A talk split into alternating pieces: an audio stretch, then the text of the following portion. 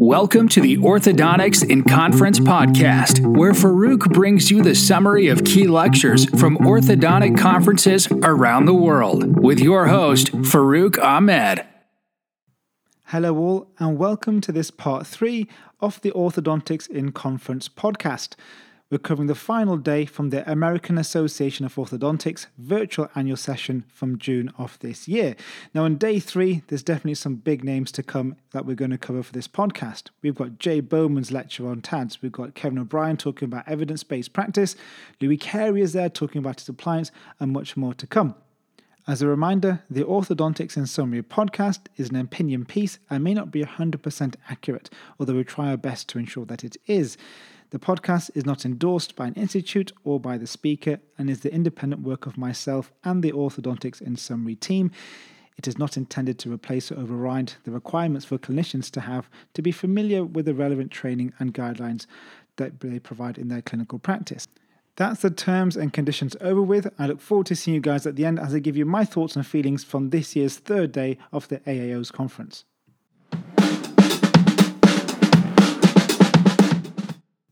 This lecture is entitled TADS Keeping It Simple Whilst Being Successful by Sebastian Baumgaertel. So, Sebastian started off by describing Pareto's principles. So, for those unfamiliar, like myself, Pareto's principles are based around an unequal relationship between the input and the output of what we do. And it's a generic idea that 80% of our results come from 20% of our efforts. Likewise, the 20% of our results require 80% of our efforts. And that's what Sebastian's talk is based around this 20% of outputs which are difficult to achieve, which require more of our focus. Sebastian described insertion torque for TADS. Now, the ideal is between 5 to 10 Newton centimeters. The ideal bone thickness for TADS is between 0.5 and 1.5 millimeters. So he said this is the ideal scenario for ourselves. If you want to be really successful with TADS, let's avoid areas of thin bone, let's avoid pre drilling and areas of thick bone. But what if we do wish to go to these other areas? Well, then we need to think about using tissue punches for mobile mucosa, cortical bone perforation when the bone is greater than 1.5 millimeters in thickness, and even a pilot hole when bone is greater than 2.5 millimeters. Now, Sebastian said that these ideas can sometimes be challenging, and he has spent some time thinking if there's a workaround for this for the average user who doesn't necessarily want to engage in implant site preparation. So he started off by describing the target sites. Let's go for the right areas where no preparation is required. Well, where should we aim for? Well, we want to be interradicular where there's good root clearance that's there. In the buccal area, what we want to aim for is 1 to 2 millimeters above the mucogingival junction. Now, this is different to what I've heard previously, where people describe the mucogingival junction being ideal. But actually, Sebastian says root divergence is greater here, and actually, when we're aiming buccally, interradicular distance can be a real challenge. When it comes to palatal TADS, he describes the parasagittal area, approximating the, 4 5 region.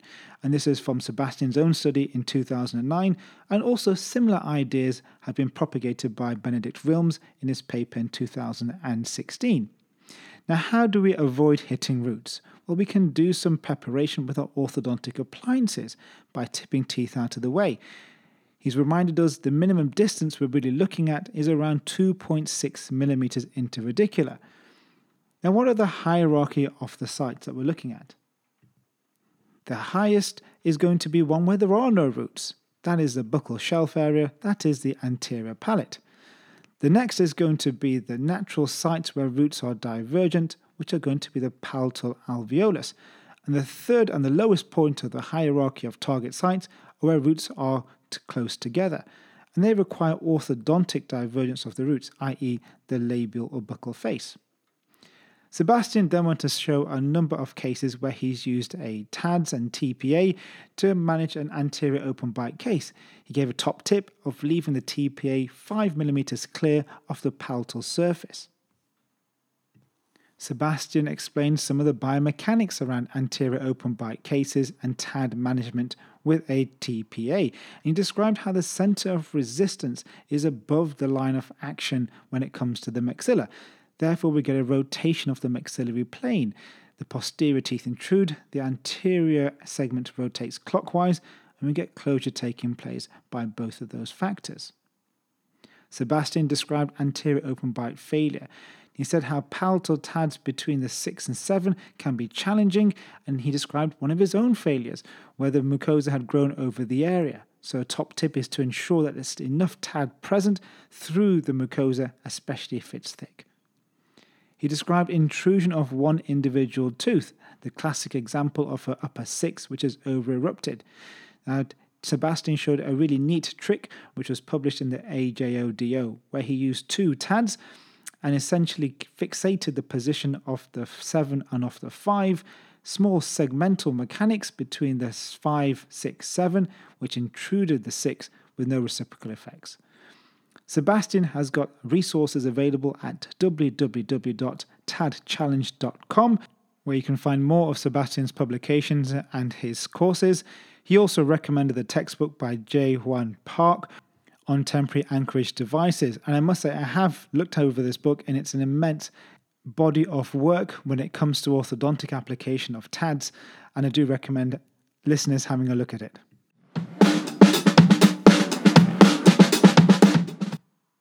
This lecture is entitled Uno, Dos, Tres, All the Screws in the Same Place by Jay Bowman. Jay gave a very typically Jay Bowman lecture, which was entertaining and thought provoking. Jay started off by describing his preferred location for TAD placement. He prefers the palatal region between the upper second premolar and the upper first molar.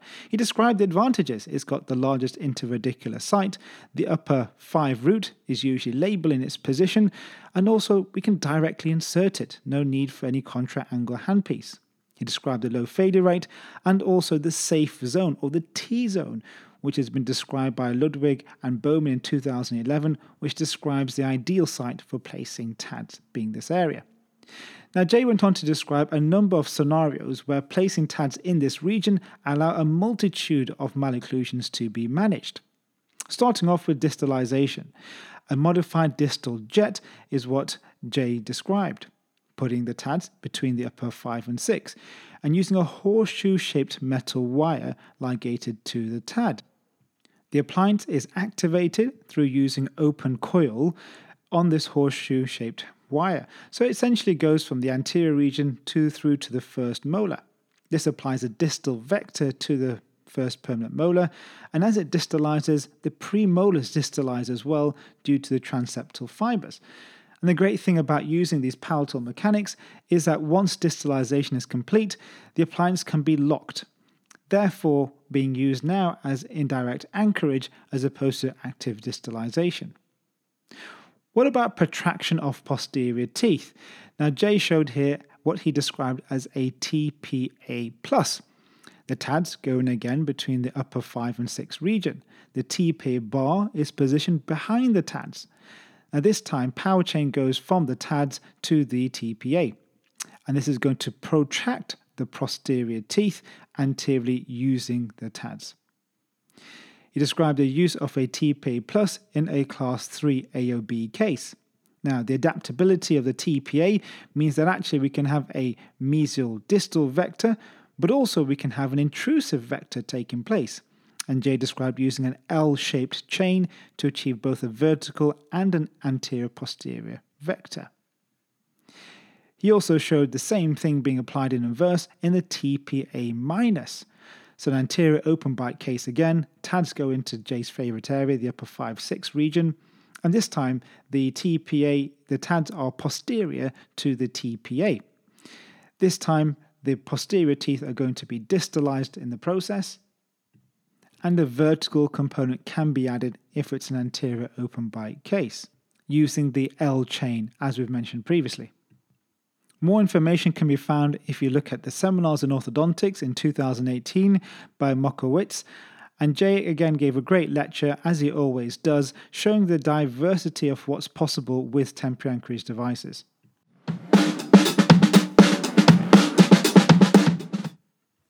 This lecture is entitled Class 2 Minimum Touch Approach in an Evolving Orthodontic World. This was by Louis Carriere.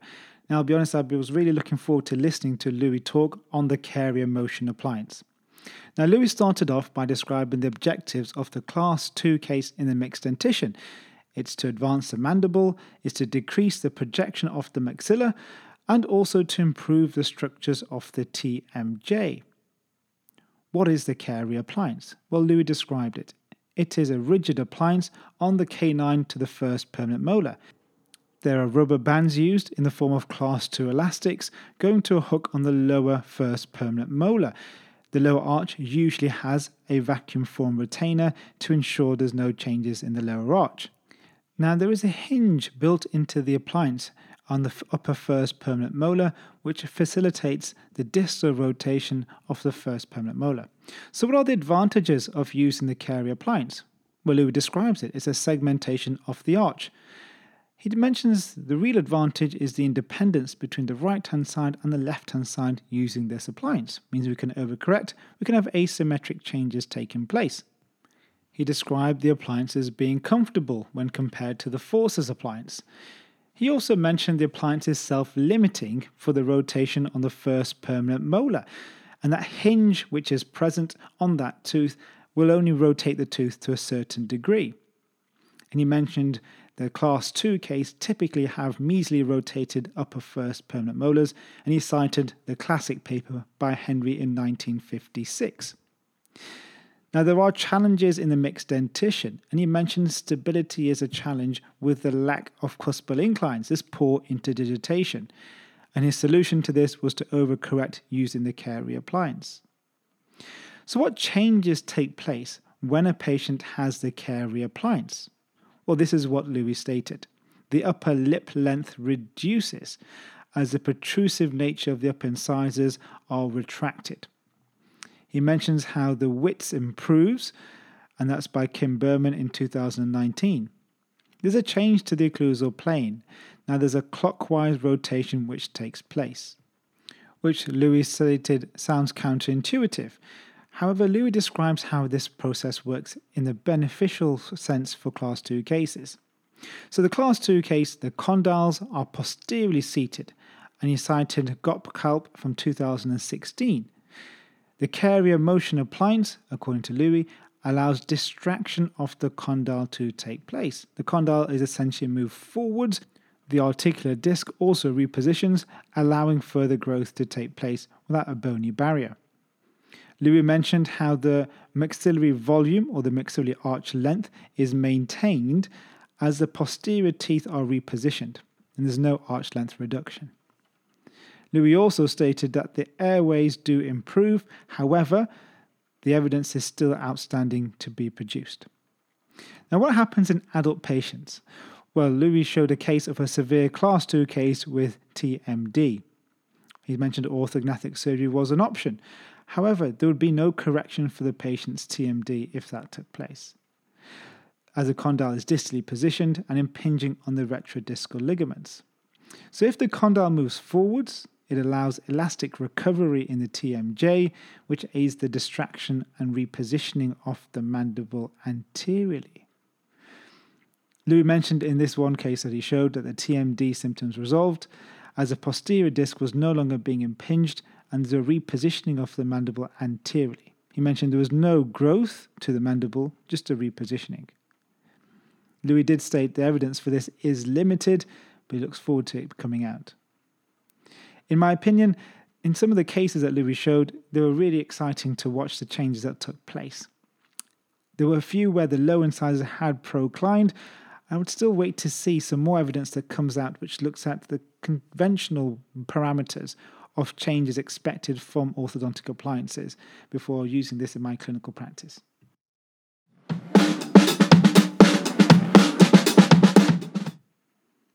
This lecture is entitled The Management of the Occlusal Plane with Extra Alveolar Mini Screws, and this is by Marcio Almeida. Marcio started off by describing the introduction of extra alveolar TADs by Chris Chang in 2008 since the introduction, Marcio has been using TADS and has now produced a textbook on the topic in 2018. Marcio describes total arch distalization, how these biomechanics are possible to do with temporary anchorage devices. This is from his paper in 2019. He mentioned there's two factors to controlling these biomechanics for distalizing off the entire arch. Now, the first is the height of the hook or the attachment to the arch wire from the TAD. The second is the height of the TAD itself, and described how these two factors can change how the occlusal plane rotates. So, next, Marcio looked at some of the literature.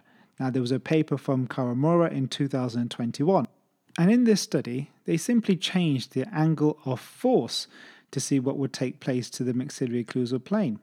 Interestingly, they found in all cases there was a occlusal plane clockwise rotation taking place of the maxilla. They found posterior teeth intruded, anterior teeth extruded, and there was loss of anterior torque. And in this paper, it shows that up to 11 degrees could be loss of anterior torque. Now, when it comes down to the biomechanics of extraoral mini screws, they can distalize the entire arch. What about in the mandible? Well, total arch distalization can also take place through the use of buccal shelf TADs. What difference does this take place to the occlusal plane? Well, in Roberts' paper from 2015, it was shown that a counterclockwise rotation takes place when using these distalization mechanics. But this can be altered depending on the line of action in the mandible. For example, if we are below the center of rotation of the mandible, we create a clockwise rotation. And this can be achieved through using a very long posted post anteriorly. Or if we are above the center of rotation, we create that counterclockwise rotation. So it is something that can be altered. Next, Marcio went on to give some examples of biomechanics with class 3 anterior open bite cases. He used an example of an infrazygomatic TAD being placed at the level of the arch below the center of rotation. And he mentioned how the clockwise rotation takes place of the maxilla, which aids the anterior open bite closure. In the same case, we can use a buccal shelf TAD. Now, the option that we have is to achieve a counterclockwise rotation. This time we'll have a coil or power chain running from the TAD to the arch wire in the 2 to 3 region. He went on to cite examples of using temporary anchorage devices versus elastics in class 3 cases. Now, what's interesting in a study by Nakamura in 2017, it showed that there was no significant AP difference between these two groups. But where there was a difference was in controlling the vertical eruption of the posterior teeth, and how in a inter, using intermaxillary arch elastics, we do get vertical changes. And in this particular study with TADS, there was good control of the vertical dimension. And Marcio reminded us to apply our understanding of biomechanics when it comes to applying it to our individual cases. It was a great lecture by a person very au fait with biomechanics and TADS, and he also encouraged that textbook, which is, I'm sure, going to become a household name, by Jay Park on temporary anchorage devices.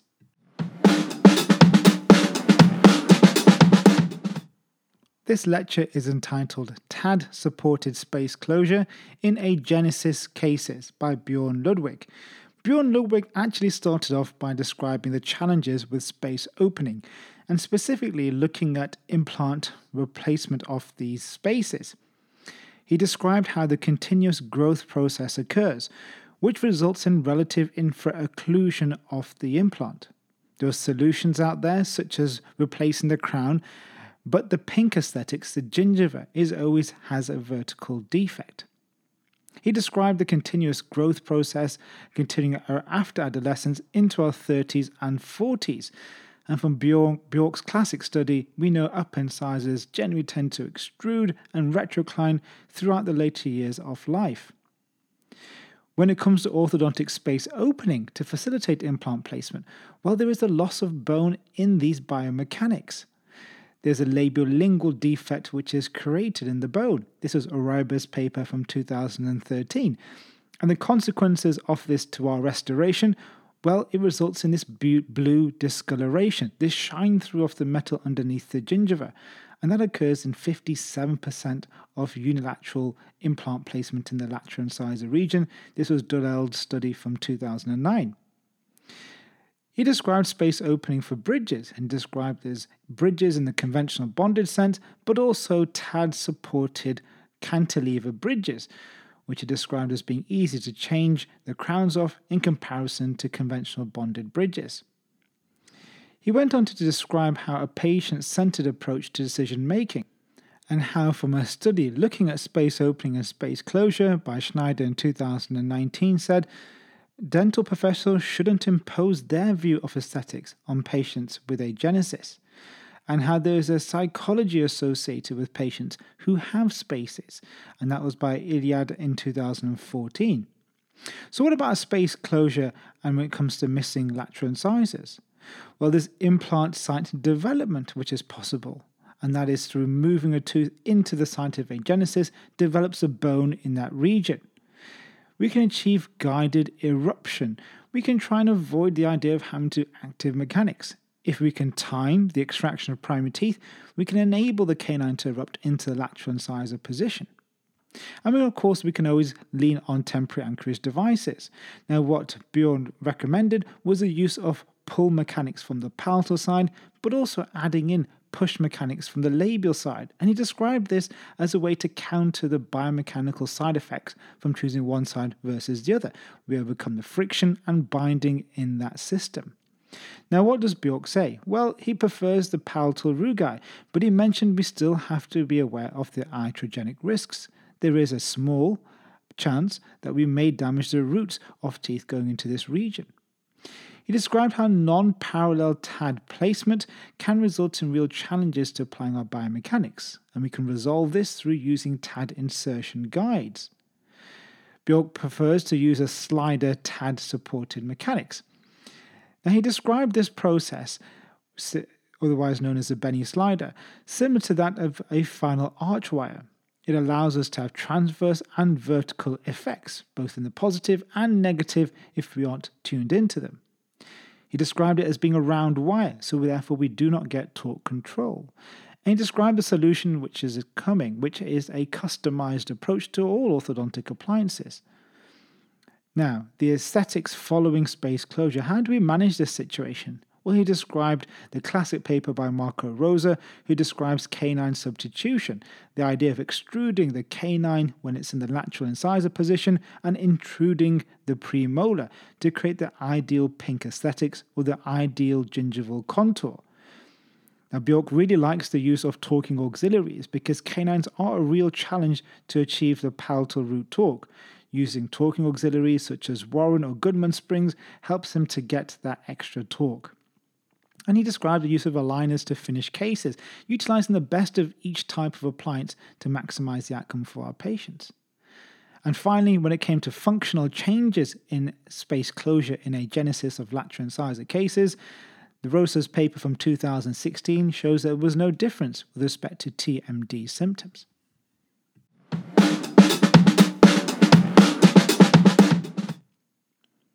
This lecture is entitled Maxillary Molar Distalization with Miniscrew Implant Supported Appliances. This is by Marcos Papadopoulos. Marcos just started off by describing the evidence based practice, how we've got two key parameters. One is the laws of nature, which imply our biomechanics, and the second is the evidence in our literature. So, starting off with the biomechanics. He described how to avoid distal tipping forces. We should apply the force through the center of resistance. When it comes to applying distal forces, they should be applied palatally from our TADs, not buccally, as it can be challenging to the mucosa and cause trauma, and also the ideal line of action is challenging buccally. What about the evidence from the literature? Well, Marcos went on to describe a systematic review but also, the challenges with systematic reviews is that they generally group all types of temporary anchorage devices into one group, whether it's for distalization or different types of mechanics. So he said that the systematic reviews actually don't help us answer this question. They're too diverse, too heterogeneous. Whereas Marcos's own systematic review looked at just distalization taking place. He looked at cephalometric analysis of these studies.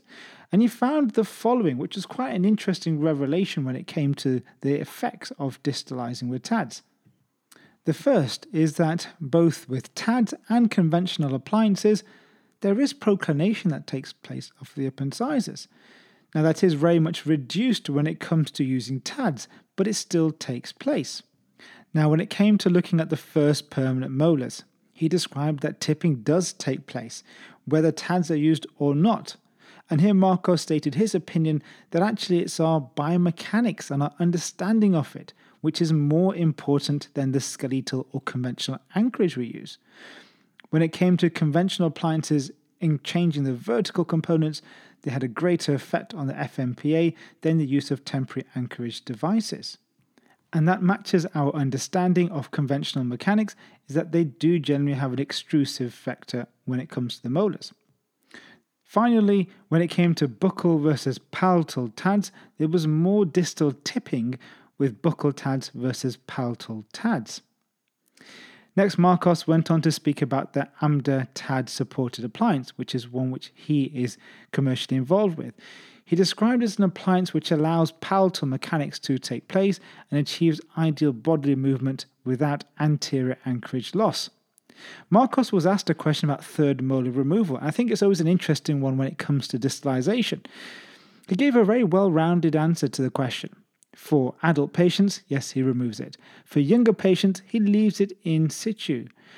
And Marcus's answer to this was that he sees what the effects are, and if the third permanent molar is impacted further, then he removes it. But actually, sometimes it makes no difference to the impaction and it can be left in situ. These are still younger patients, and removing a third permanent molar can be a challenging procedure.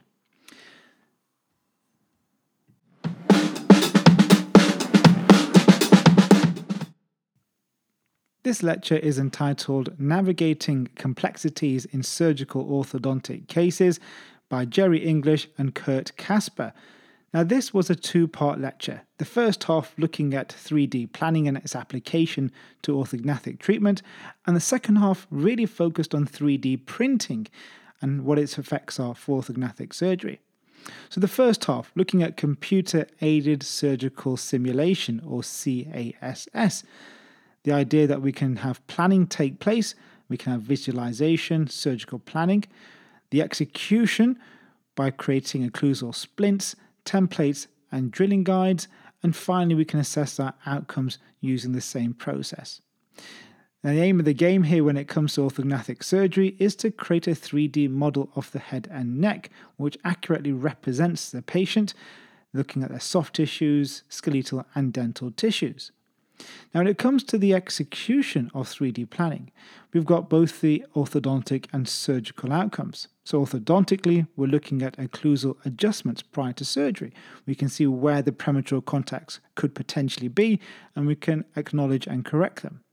From a surgical perspective, we can look at what collisions may take place with respect to the bones themselves after the cuts are made.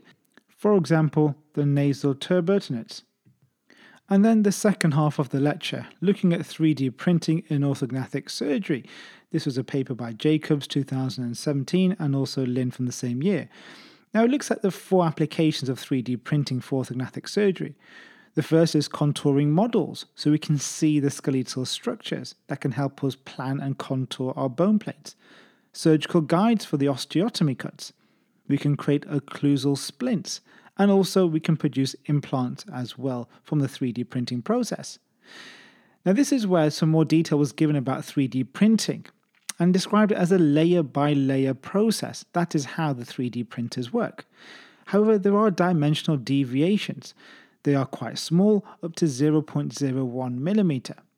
Now, what about the accuracy in the models that are produced and the variations and options that we have as clinicians? Well, actually, the ones that are produced by DLP machines tend to have a lower threshold of less than 0.25 millimeters. When it comes to printing, it was interesting to hear that actually the height of the printing layer, the greater it is, the less dimensional deviation there was.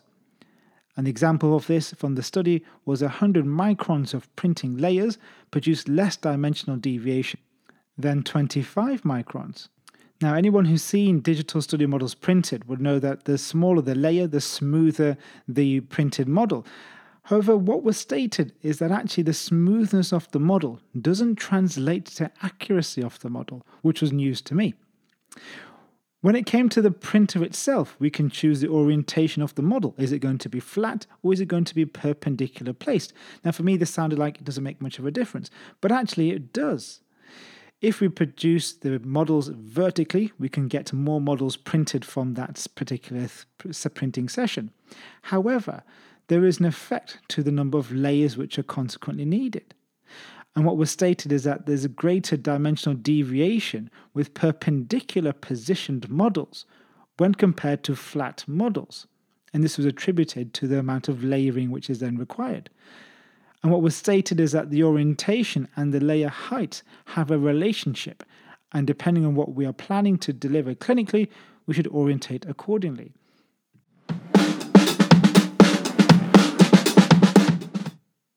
This lecture is entitled Tooth Bone and Tissue Bone MSE Does It Matter by Beom Kim. And MSE stands for Maxillary Skeletal Expansion.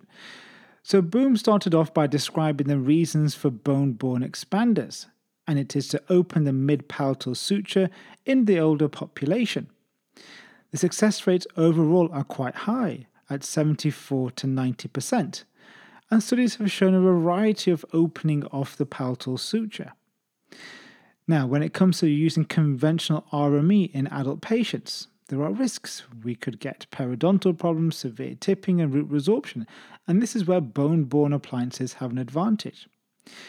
Now, Beom describes two main different types of bone borne skeletal expansion a hybrid appliance, one which has palatal TADs, also some dental bearing component, and ones which are just bone borne, which have no contact with the teeth and have palatal TADs.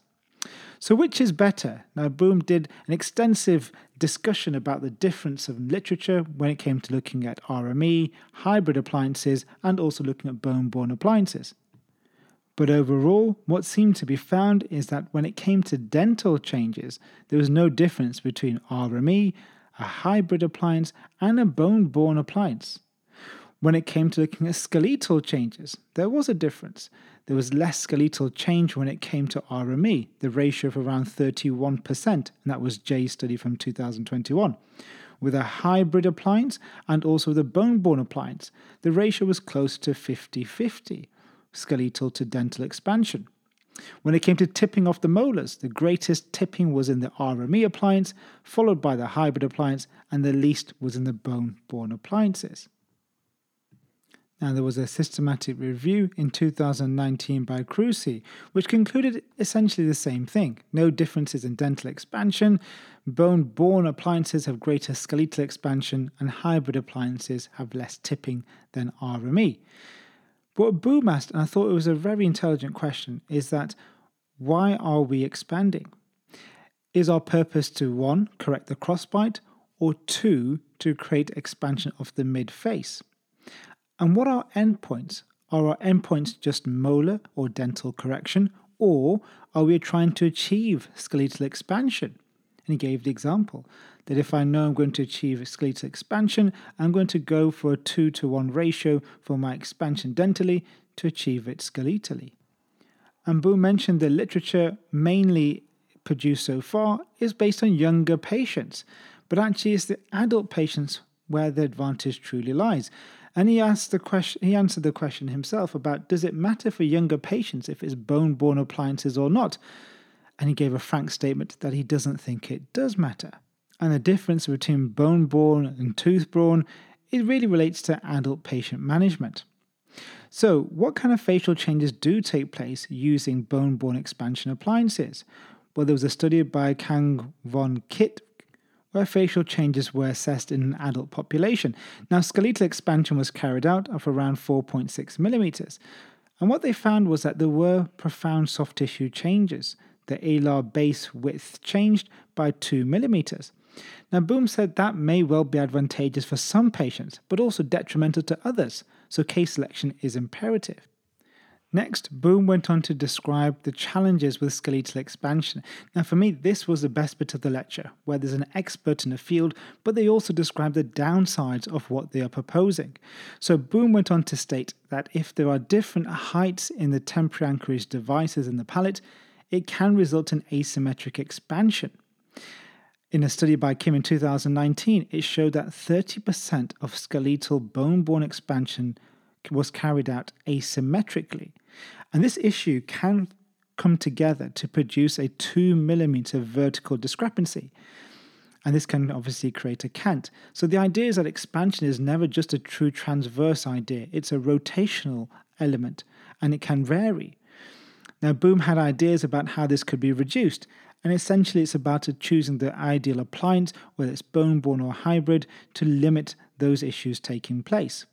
And Beom then concluded that he doesn't think that bone borne versus hybrid versus RME is much of a question for younger patients. But again, coming back to adults, this is where we need careful consideration, and this may be the appliance of choice depending on the circumstances.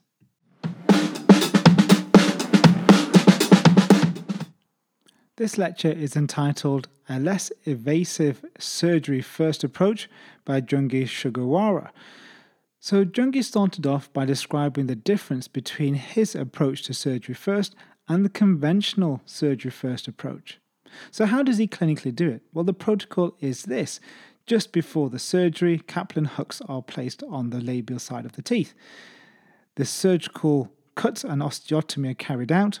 Following this, bone borne plates are placed in the upper molar region and the lower canine region. Now, they're key to the orthodontic post surgical management. A surgical splint is placed, and the occlusion, as the occlusion can be unstable. Guiding elastics are used initially with the surgical splint in place. Then pre adjusted edgewise appliances are then placed, followed by posterior bite box with composite. Then the orthodontic mechanics take over to decompensate the upper arch, and that's mainly through using the upper bone plate to decompensate the upper incisors. Now, this was first published by Nagasaka in 2009. Now, Sugawara, since the inception of this idea, which he was involved with, there's been a, two diverse aspects to surgery first that which is surgically driven and that which is orthodontically driven. So, just to qualify what that is, surgically driven is where surgery itself resolves both the skeletal and dental problems, whereas orthodontically driven planning is where the surgery resolves the skeletal problem and the orthodontics resolves the dental problem. And this was Jungi's approach to having surgery first. It's an orthodontic driven process. Now, Jungi went on to describe how the orthodontic driven process, or the Sendai approach as he described it, manifests the decompensation in the occlusion after the surgery. Now, he mentioned the downside to this approach is the occlusion can be unstable immediately after the surgery, especially in anterior open bite cases. But the solution to this is to have orthodontic treatment with posterior intrusion and distalization of the molars in order to correct the malocclusion at that stage. Now, the Sendai surgery first approach. We know that generally, when it comes to orthognathic treatment, from a systematic review by Peiró-Guijarro from 2016, is that 85% of orthognathic surgery is bimaxillary in its nature. However, however the Sendai approach, 73% of surgery cases are single jaw, so it's less invasive as he described it. The surgery first approach is limited to patients with minimal arch length discrepancy. Now, Jungi described this as not being correct. This is what has been proposed. However, this is due to the limitations of people when it comes to clinical practice with the surgery first approach and a subsequent paper which looked at the surgery first approach by Kwan in 2019 showed that actually the outcomes are dependent on both the surgeon and the orthodontist's experience, and actually to date there are no contraindications to the use of surgery first. So, what are the average times taken with this approach? Well, in the review in 2016, it showed the average treatment time was 14 months. And what Jungi emphasized was the less invasive nature of the treatment, due to most of its time being single jaw surgery. Now, what I liked about Jungi's lecture is that there is a significant amount of orthodontic treatment which is carried out, but on the other side of the orthognathic surgery.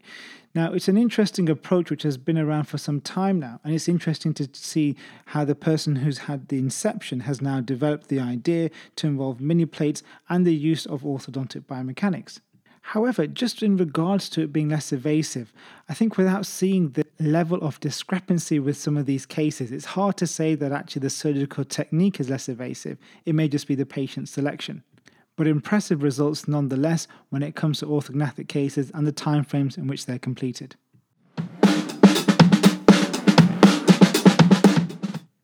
This lecture is entitled Orthodontic Uncertainty, Research, Core Outcomes, and Snake Oil.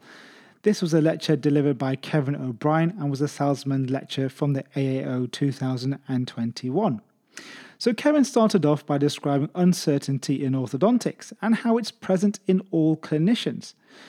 He described how claims can un- increase our uncertainty, and research is designed to reduce our uncertainty.